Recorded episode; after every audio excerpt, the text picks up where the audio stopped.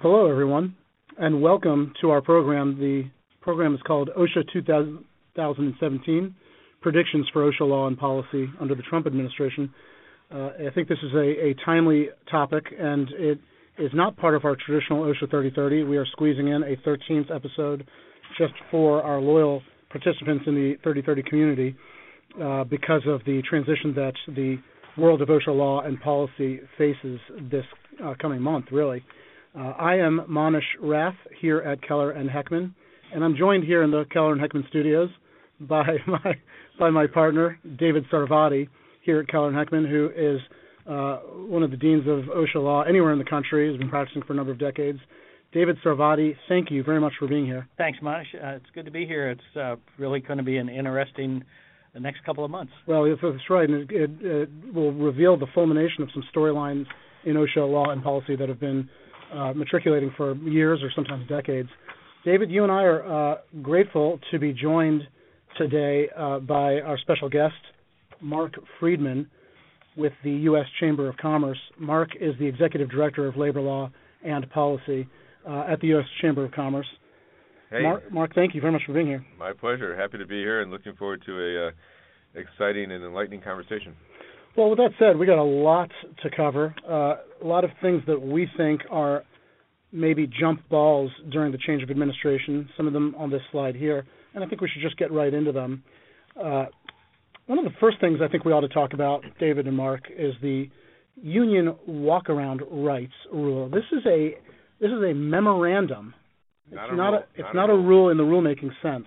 It is a memorandum, internal memorandum that OSHA published it's by by uh, their enforcement director Richard Fairfax, known as one one of three memos at least that are known as the Fairfax memo.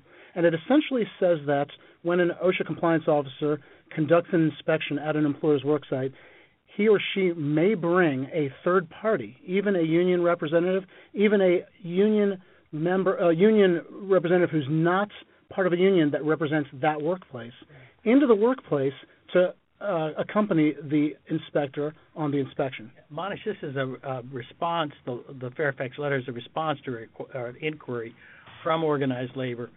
It, it uh, interpreted a regulation that's been around for quite a long time. Um, OSHA has often uh, used what they call uh, third-party employee, non-employees, uh, people that have, have a particular expertise. And those of you on the phone who remember the days of ergonomics in the late 1980s and, and through the 1990s, OSHA often had so-called ergonomic experts with them on the inspections. So the question was, does it, does it have to be limited to a safety person, or can uh, anybody who uh, can uh, contribute to the inspection uh, participate? And Fairfax's answer was yes, much to our surprise, right, Mark? Absolutely, and actually, I've had conversations with Richard uh, that reveal he wasn't necessarily in agreement with this uh, with with the letter that that, that got issued. Um, it, it was really, you know, I guess one of the abiding themes of this whole presentation is the things that can be changed or or how things may be changed in an upcoming administration, and this is probably high on that list.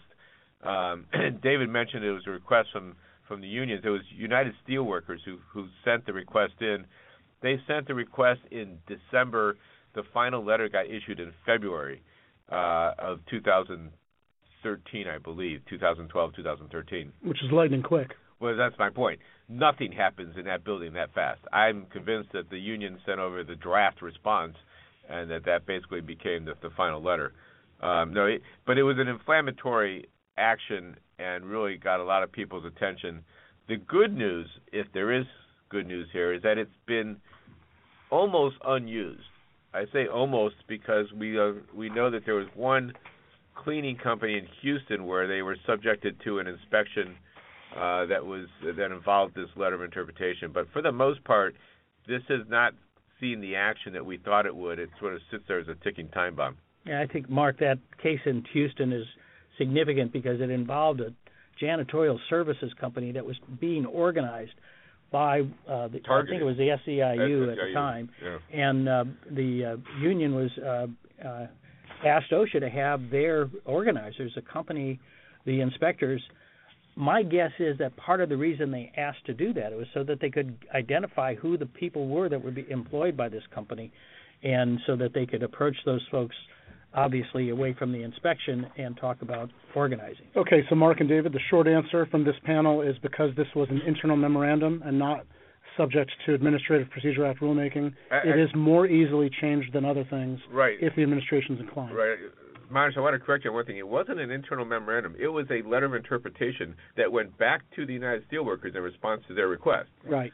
So this is a letter of interpretation, but as it, as such, it's in the category of things that are most easily undone Right. and and will not require rulemaking or any other proce- uh, procedure. Right. That's a great point, Mark. Thank you for clarifying that.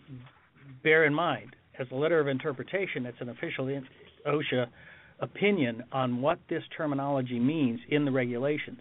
And under the general principles that we see in the courts today, if a court's presented with that question, typically they defer to the agency's interpretation of its own rules. Right, which gives So it powerful impact. That's right, and it could. It's very important to for the new administration to take a look, very close look at these things, and make a decision fairly quickly on whether or not they're going to continue.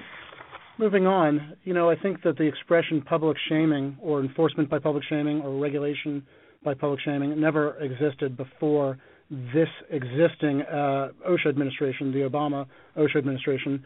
Uh, it's a it's a coinage of Assistant Secretary David Michaels, that of OSHA.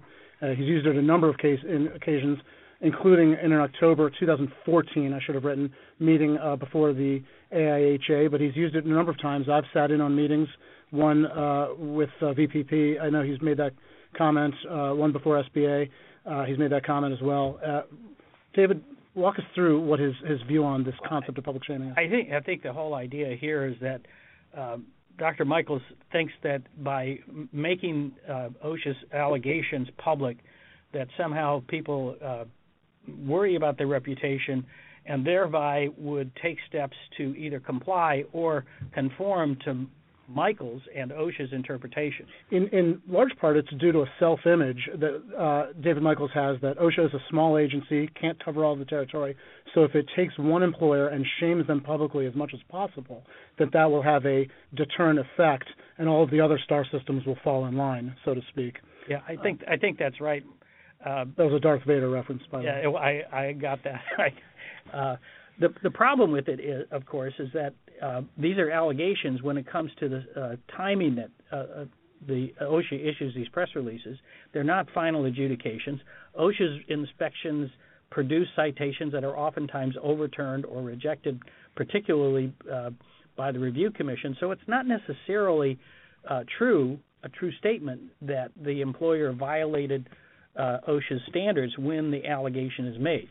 And of course, there's no way to un, uh, unlight the candle, as it were, if uh, when OSHA issues the press release and uh, later determines that, uh, oh well, we should not have uh, made that allegation. These press releases can be very damaging. They're they're deliberately written to uh, be extremely one-sided and not entirely fair in how they characterize employers, and it's essentially an assertion that has uh, oftentimes no substantiation. Mark, this is a practice rather than a, po- a Well, it, let, Insurance let, policy. actually, it, it's many things. Um, I think it starts with an attitude, and it's an expression of an attitude.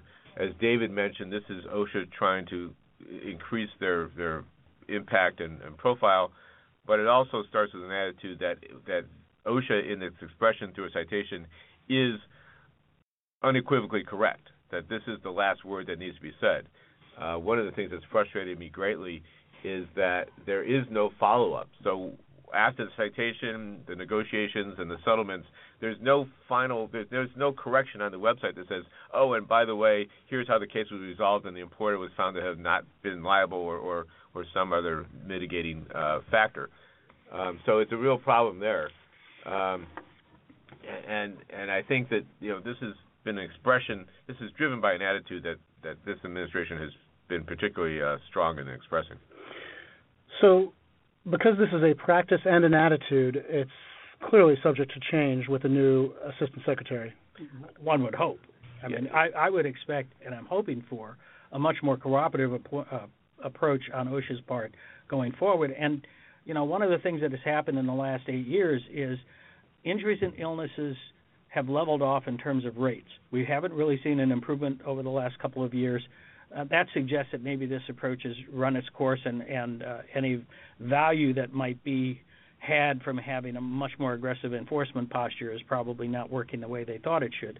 And I think it's time for people to start talking about alternatives to that kind of approach.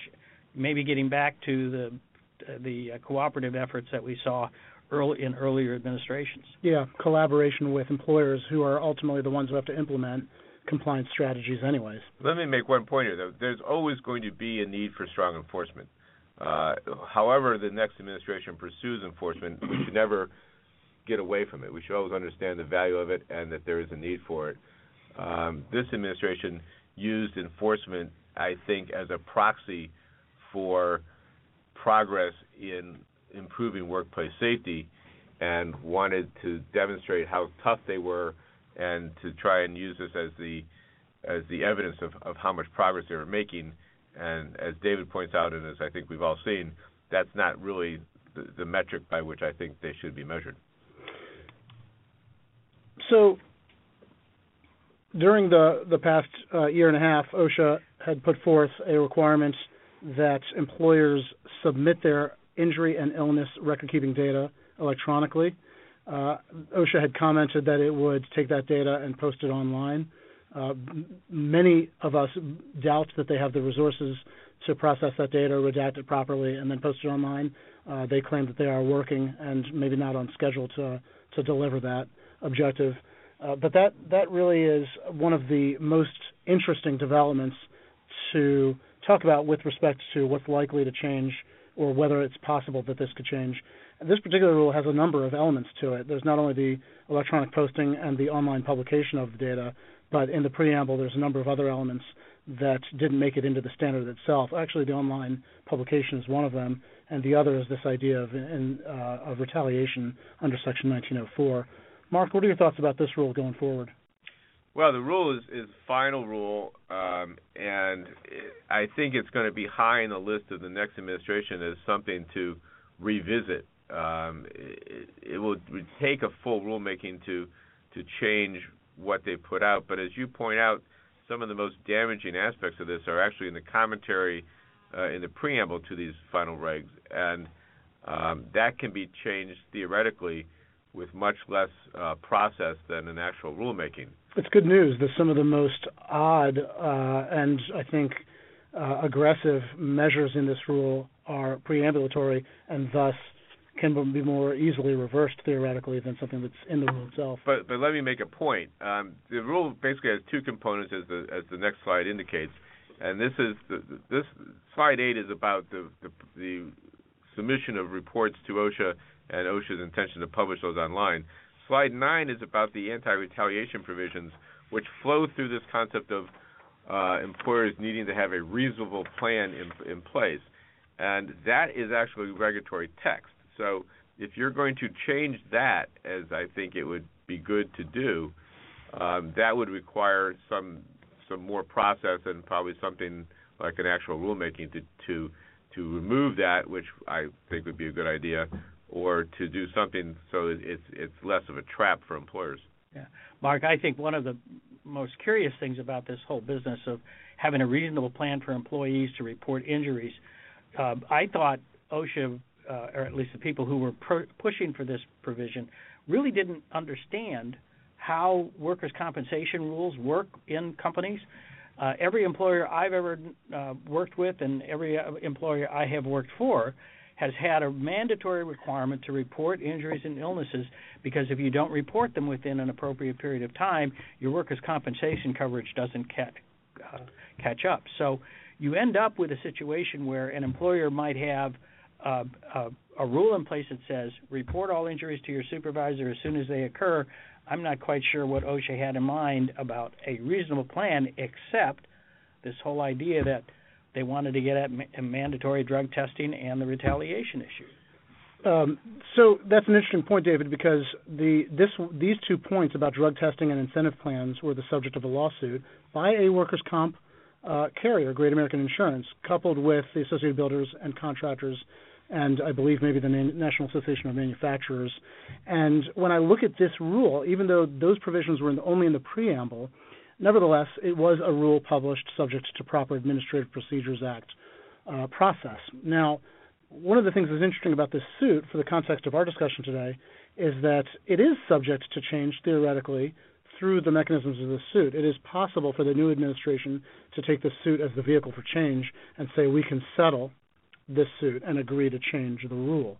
And then by court ordered or court approved settlement or settlement order, they would have to go back through rulemaking to change the rule. And there'd be very little for anyone else to gainsay through the common process of that rule. And sue and settle is a strategy that I think is used on both sides uh, in environmental law more often, but it certainly has happened plenty in OSHA, in the world of OSHA law and could happen here with this rule as well. But the, the problem with that suit is it misses the big point. The big point here is that the word reasonable gives employers no guidance whatsoever. You cannot pick up this regulatory text as an employer would do and say, "Oh, I know what I have to do now. I know when I've met my burden." It is impossible. That's the big flaw in this regulation. The fact that they've added this stuff in the commentary that is inflammatory and that we don't like is not the problem in this regulation. Manesh, we got a question here about whether we think mandatory post drug uh, post injury drug testing is uh, going to be revisited. One of the ways that this could uh, uh, be resolved in the court cases for OSHA simply to say we're not going to defend it anymore. We're going to with, withdraw or accede to the uh, the claims uh, of the plaintiffs. That's a prosecutorial dis- decision uh, that OSHA will have on its own to make at the appropriate time.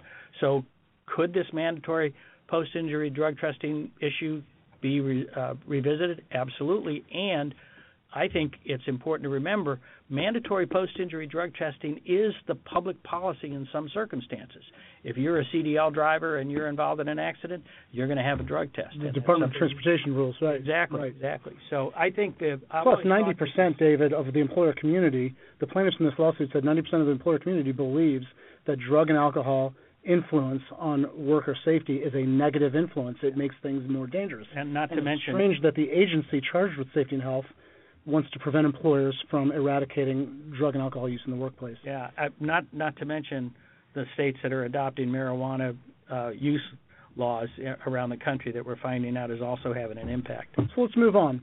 Uh, OSHA lost badly when it tried to enforce uh, record-keeping violations against a an employer by the name Volks Constructors. Uh, the record-keeping entries in its log go back three, four years, well beyond the 180-day statute of limitations. The court struck it down and said, OSHA, you've got 180 days after a violation. Why are you citing this employer for things in their log for three, four years ago? OSHA said, look, these are continuing violations as long as the error persists on the log. The court disagreed and said this isn't a continuing violation. It's a discrete, it's a discrete violation that occurred a long time ago. So OSHA, not uh, willing to take a court's view, uh, I think this is really like yelling at a ref after a call instead of exhibiting good sportsmanship. They went back to the rulemaking process and created a rule that basically mirrored their argument in the Volks case, and that case has now just right. that that re, that new rule. Thank you, has just uh, passed. Yeah, well, this has been ongoing rulemaking, like other OSHA rulemakings uh, as as you point out, Manesh, what they're trying to do is is to reverse a court decision on statutory interpretation through a rulemaking. Quite frankly, that's not permitted. That's just not within the authority of OSHA to do, and certainly you can't undo a court decision on statutory language through a rulemaking. Um, the regulation to do this was recently at the White House office that reviews regulations, that was we, OIRA? Oh, Office of Information Regulatory Affairs, right. And then we literally just learned this morning that it's been released from OIRA. So that's the last step. It will be showing up in the Federal Register in sometime soon. Typically within a week of being released from OIRA. Agreed? Something soon. Yeah. yeah. yeah. With, as long as there aren't any changes. So changes that we can see in the next administration on this? Well, let's be, get back for one point that's important to clarify for everybody from a legal perspective. This was really a very technical legal question the terminology used in the statute is the word occurrence. So the uh, statute of limitation says uh, OSHA has to issue the citation within 180 days of the occurrence of the violation. And the court said the word occurrence clearly means uh, something that happened at a fixed point in time. So it rejected OSHA's interpretation, which you know ordinarily, if there's ambiguity in the sta- in the statute, OSHA's interpretation is going to get deference from the court. Here, the court said there's no ambiguity, there's no opportunity for OSHA to come back and revisit the question. Hence, Mark's comment about not being able to reinterpret the statute after the court's made a decision. I mean, basically, what this boils down to is the court telling OSHA what part of six months in the statute don't you understand? exactly. OSHA's tried to make six months into five years, and the court has said no, six months means six months, and that's where the debate lies, and that's what the regulation would would try to undo. Yeah, and it doesn't change for OSHA that they can't do it in the regulation if the court said that it's clear and unambiguous. Right. As a matter of yeah, right. statutory construct. Okay. Not not clear, Manesh, what's going to happen if, when the rule goes final. I mean, the the Volks case, uh, the the rule could be challenged within the standard 60 59 days uh, being adopted. Um, although this is a regulation, not a standard, so it might be a straight Administrative Procedures Act challenge. So let's talk about some general enforcement trends that we've seen over the past eight years that we would expect to change with the new administration. One of them is we've seen more cases where OSHA has sought abatement orders or abatement charges in their citations that require abatement enterprise wide across the company. So if a OSHA inspects one facility, they expect the employer and they see a violation, they expect the employer to abate that alleged violation, and they, then they say you need to abate that alleged violation at all of your facilities. That's something that, although it's theoretically possible in any administration, it's something that we've seen crop up in the la- less than the last four years. Uh, corporate-wide settlement agreements was something that has been debated for a long time. Uh, sometimes employers have sought those out in order to stave off having to deal with the same issue from establishment to establishment, but that's a very different creature than enterprise-wide abatement, abatement orders. Uh, mainly because n- now what you've done when OSHA insists on it uh, enterprise-wide is you've deprived the employer of due process to defend the particulars of a alleged violation at other facilities. Uh, OSHA seems uninterested uh, in that defense and is pressing forward. I think that that's probably one of those things that's likely to change as we see an administration change from more enforcement oriented towards collaboration oriented. David or Mark, your thoughts? Well, let me just condition some expectations here. Um, we hope that the next administration takes a somewhat different view about enforcement. We don't know that for a fact yet. Um, and there are some situations where enterprise-wide enforcement might be uh, appropriate, and as you noted, it, it dates back to you know administrations prior to this one. So it's not in itself necessarily a wrong idea, but it has been used, I think, in a more aggressive manner in this administration than than perhaps is appropriate. Um, you know, I think this is going to be a case by case evaluation. Uh, if there's enough control from the corporate side throughout the operations, you might be able to say this this rises to that level where the entire enterprise, wherever it exists, has to take control. In, in some other situations, you have much more localized control, and that would be a mitigating factor against some type of corporate-wide agreement. Yeah, I think the the thing to keep in mind is that the corporate-wide agreements that have been pursued by the current administration have been very aggressive in terms of ancillary provisions requiring third-party audits and inspections, requiring, uh, in some cases, employers to adopt certain practices and uh, uh, spend money on certain activities. Uh, also, to give up the the right to ask for a warrant on an inspection, and finally, not insignificantly, to agree to a provi- uh, provision in the statute that allows OSHA to go to court and freely enforce the uh, settlement agreements without having to go through the uh, normal inspection and citation process. So it's it's definitely something that probably needs to be revisited. But like Mark said, it's a tool that should not be uh, taken out of the quiver uh, of the administration uh, for OSHA enforcement. Quite frankly, David just reminded me of something. Um, the corporate-wide uh, agreements were one of the tactics by which David Michaels was seeking to impose his injury and illness prevention program, the the I2P2 concept that they were promoting for some time, which they were never able to get off the ground as a regulation.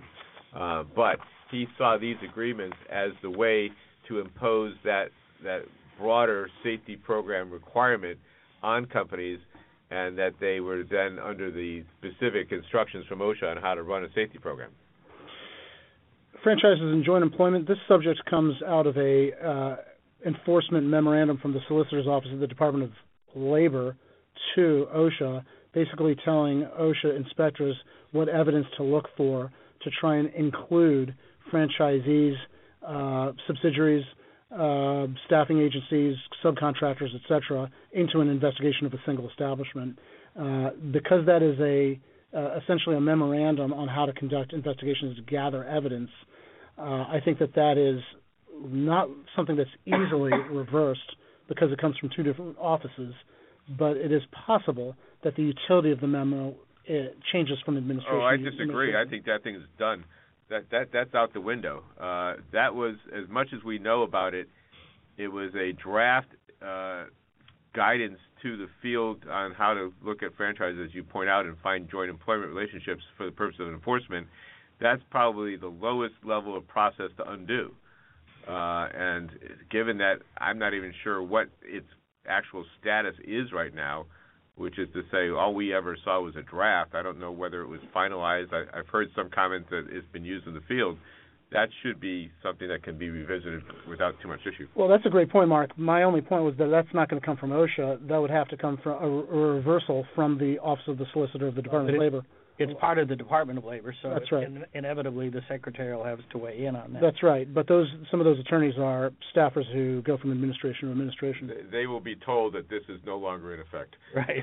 Yeah, yeah, that's probably right. Okay. Um, I think we should skip ahead.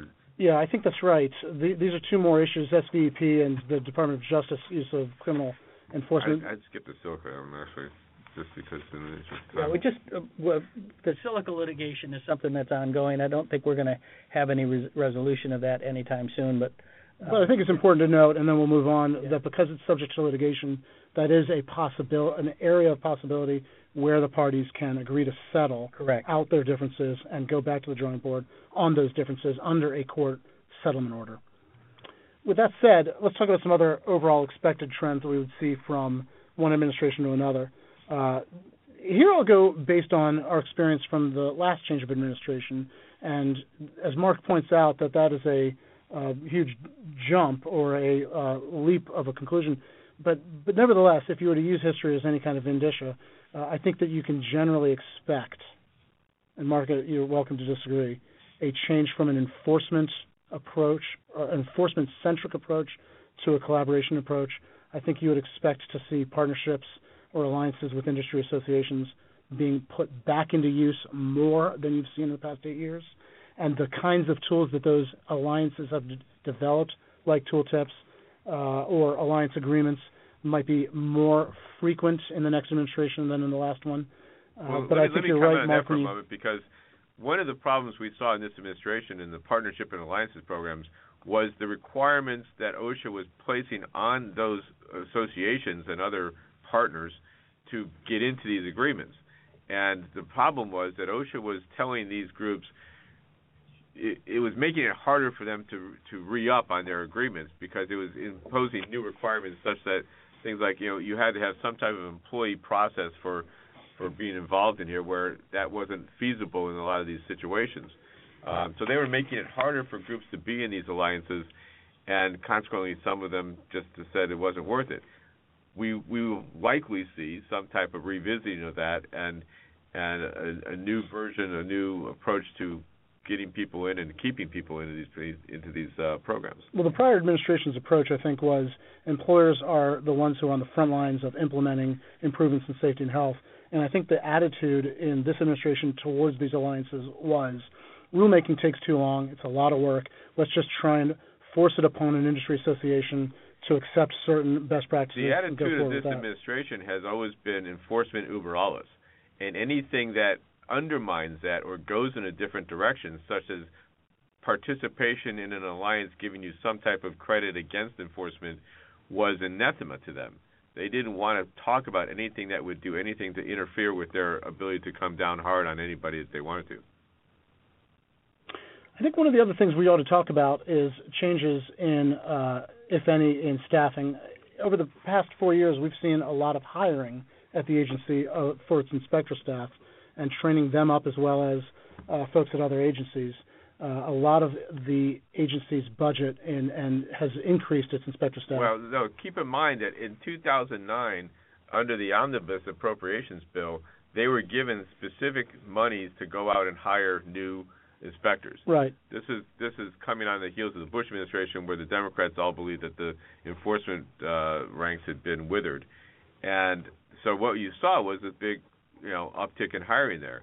Uh, that funding was never as great as it was at the beginning of this administration, and we've seen the people put through the system and now are in the field. But uh, I don't expect to see that continue. I think you'll have a stable amount of people. I don't. Know I think that'll level off. I think that's right. But in addition to leveling off, I think it's possible that you'll see the natural attrition actually shrink the numbers.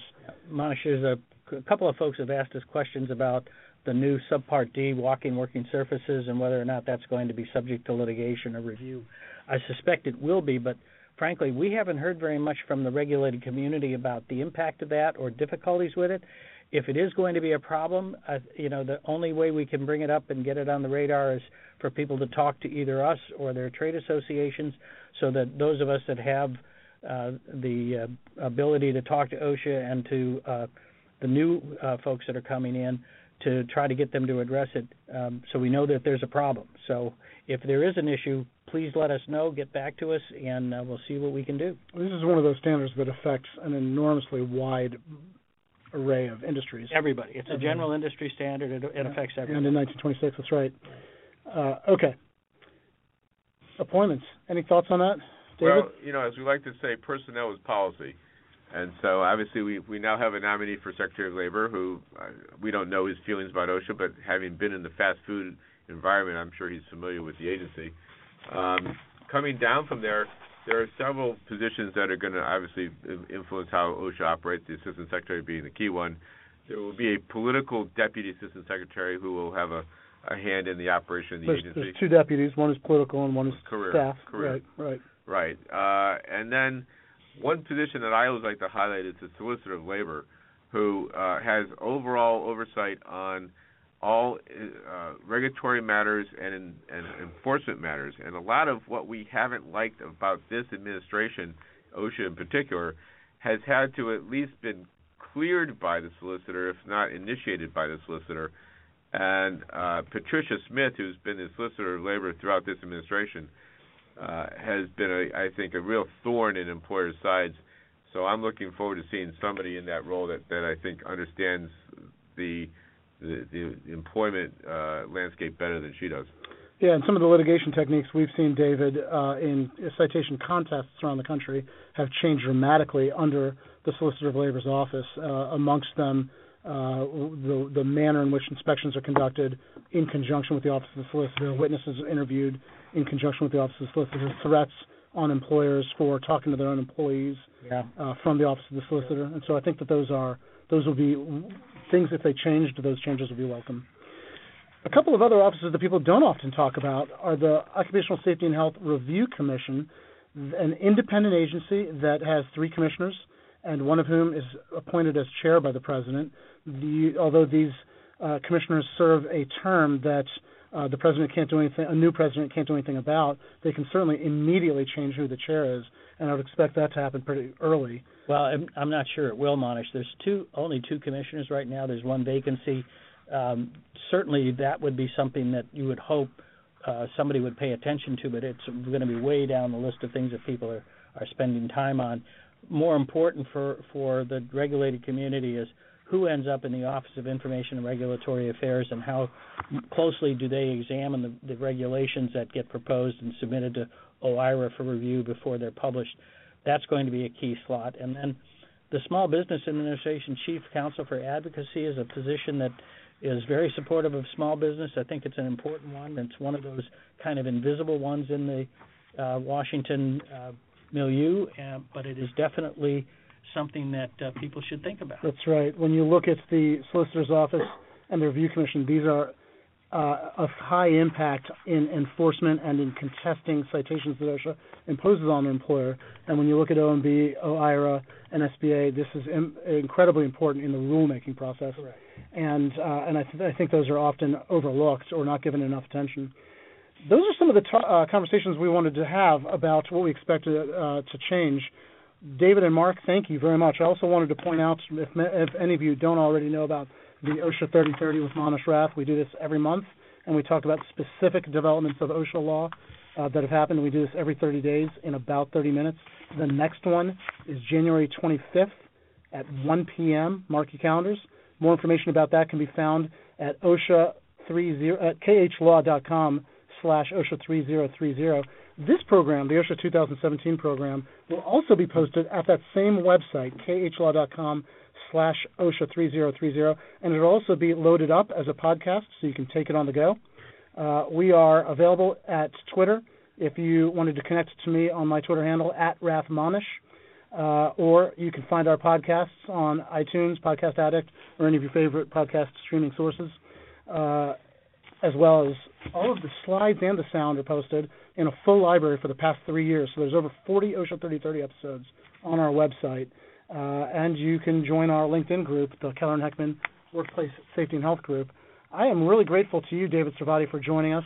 Mark Freedman, it's a real treat to have you aboard and uh, to hear the voice of the U.S. Chamber of Commerce.